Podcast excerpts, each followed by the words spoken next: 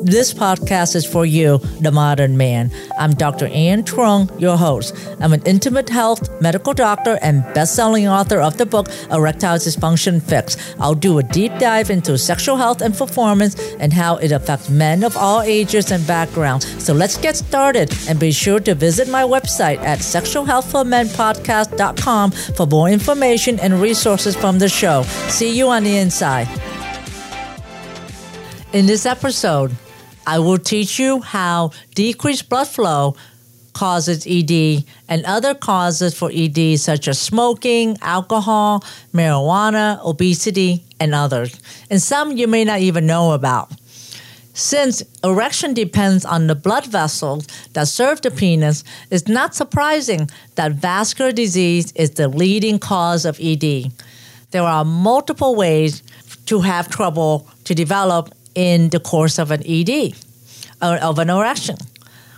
The most common type of vascular disease is atherosclerosis, which occurs when fatty deposits build up on artery walls and narrowing and clogging them. Imagine a pipe that is clogged up with hair and debris that prevents water to flow through the pipe. The restriction in blood flow can restrict the erection to occur and especially in the arteries that supply the blood to the penis. High blood pressure, high cholesterol, diabetes, smoking all contribute to this condition, such as atherosclerosis. This blockage starts in the arteries, like the aorta in the abdomen, which supplies the blood flow to the pelvis and the penis. If you have a blockage in the aorta, like abdominal aortic aneurysm or AAA, the nerves and the arteries to the penis lie below the aorta. So an aneurysm or AAA can decrease the blood flow to the penis. This is called proximal blockage. This is one of the reasons why ED medications such as Viagra or Cialis do not work as a treatment for ED because they do not address the cause of the blockage or the venous leak. Now, venous leak is where blood seeps out of the veins in the penis during an erection instead of being trapped inside.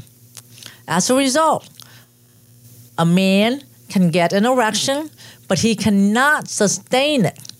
If the veins do not constrict enough, blood will leak back into the body, softening the erection.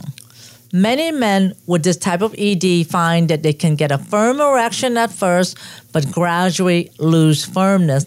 And in fact, venous leak is probably one of the most common cause of ED. Venous leak is often in younger men.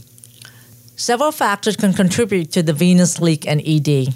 Vascular disease, such as affecting the blood vessels, radiation therapy for cancer treatment, diabetes, Peyronie's disease, nerve disorders, and anxiety. Falls, traffic accidents, and even trauma can damage the artery, vein, and nerve that produce and sustain an erection. Example is the pelvic fracture.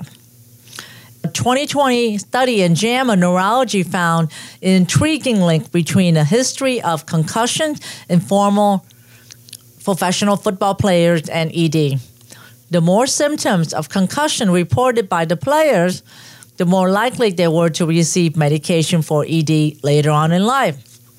Even prolonged exercising on a rowing machine or bicycling on a seat that's too hard can cause ED by injuring some of the nerves or artery in around the penis. Now, I will talk about bicycling and ED and treatment for this in the next few episodes. Diabetes can cause ED in at least two ways. It can harm the nerve that tells the arteries in the penis to open, and it can also restrict blood flow by damaging the blood vessel. People with diabetes often have high blood pressure and high cholesterol, which then compound the condition that impairs blood flow. Men with diabetes are four times more at risk to have ED. The ED usually develops gradually It may not be as rigid and cannot be sustained. Sometimes ED is the first sign that a man has diabetes. The worse the blood sugar control, the worse the ED. Let's talk about hormones. Testosterone helps spark sexual interest or libido. You might think that low level of hormone of the testosterone hormone can contribute to ED. Low testosterone can indeed play a role, but there is no simple correlation between low testosterone and ED. Some men with low testosterone level have ED, but others do not. Nor does low testosterone therapy or, or testosterone therapy necessarily solve the problem in those who have ED.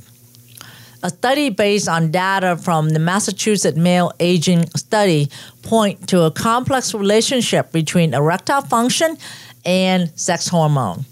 In an analysis of these tests drawn from 625 men, ED was not associated with below normal levels of testosterone hypogonadism is the most common cause of ED. This means that testosterone produced by the body, mainly 90% in the testicles and about 10% in the adrenals, fall below the normal range, which is below 300 nanogram per deciliter or free testosterone of 5 nanogram per deciliter. Usually, the total is being measured because total testosterone, which is bound to a protein called sex hormone binding protein, is more stable throughout the day than the free. But I usually order both. The bottom line is men with possible symptoms of androgen deficiency or testosterone deficiency can can actually discuss it with their doctor and request a blood test to measure testosterone level. But even if your level is low, treatment with supplemental testosterone won't necessarily restore erectile function, although your libido will get a boost as well as getting more energy, focus, and more muscle definition with testosterone supplementation. Even thyroid, low or high, can affect ED by disrupting testosterone balance. Being overweight, the, uh, no exercise, such as sedentary activity, poor diet, uh, contribute to ED. 80% of men with ED are overweight or obese. BMI have BMI of over 30. And the belly is a risk factor for ED. Having a 42 inch waist is more likely to have ED than men with 32 inch waist. In a study in the Journal of Sexual Medicine, the results showed that men who exercise less than the recommended 150 minutes a week were 40 to 60% more likely to experience ED than more active men. So, how much exercise is good? In a study in the Journal of Sexual Medicine shows two hours of strenuous exercise such as running six miles per hour or fast swimming, or three and a half hours of moderate intensity exercise such as dancing or doubles tennis, or six hours of light exercise such as walking. Poor diet with processed food, simple carbohydrate, fried food cause weight gain, and heart disease. A Mediterranean diet is recommended. It is a diet high in vegetables, fruit, legume, nuts, beans, cereals, multigrain bre- bread, fish, and unsaturated fat such as olive oil. It usually includes a low intake of meat and dairy food. It is high in antioxidant, omega 3 fatty acid, which can fight inflammation and keep blood vessel healthy. Smoking. The more cigarette you smoke, the higher your risk of ED. Smokers are 50% more likely to develop ED. Smoking can directly interfere with the nitric oxide signaling system that produces an erection.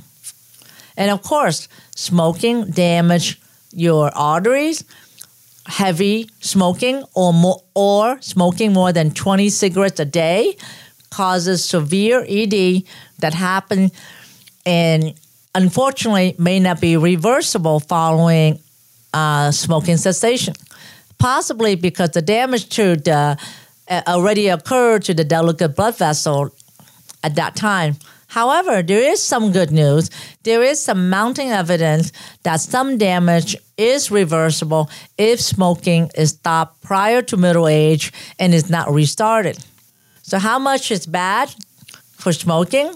A 29 pack history per year is responsible for significant increased risk for ED compared to a less to someone who smoked like 12 pack year history. And this carries the same risk factor as for a non smoker.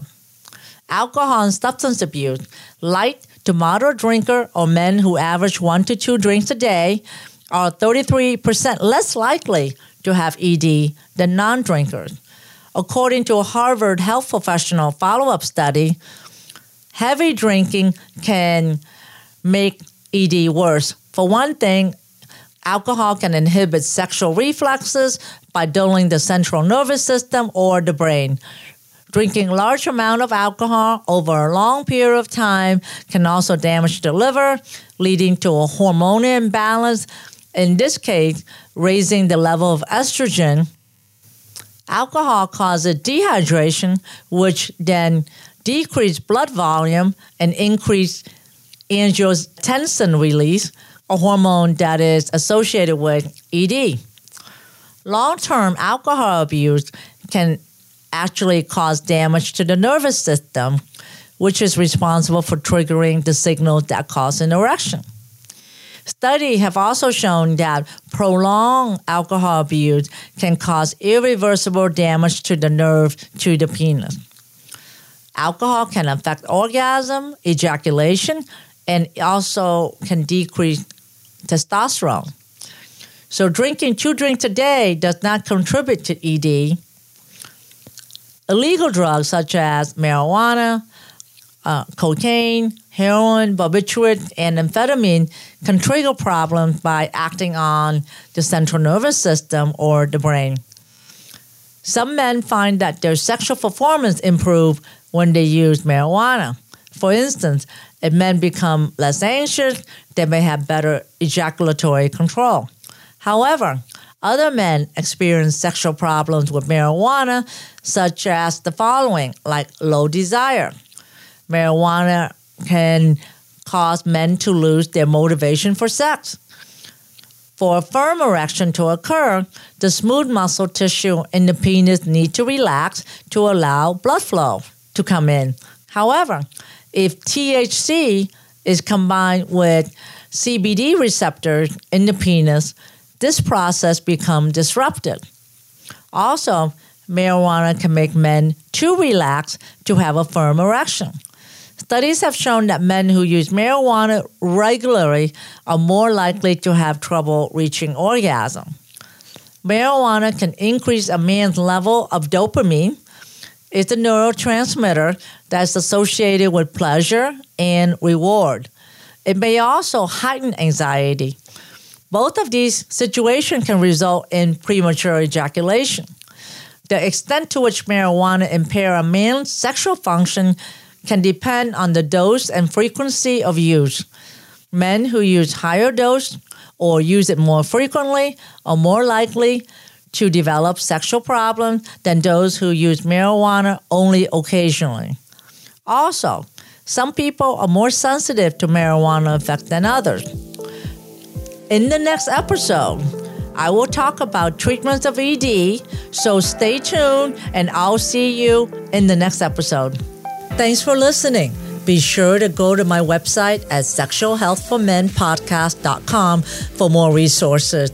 And remember to join my men's club at men1.club, a place where I help a community of men regain their sexual confidence. And if you like the show, I would appreciate it if you subscribe, leave a review on Apple Podcasts or wherever you listen. And know that you have sexual vitality for life. Until next time, this is Dr. Ann signing off.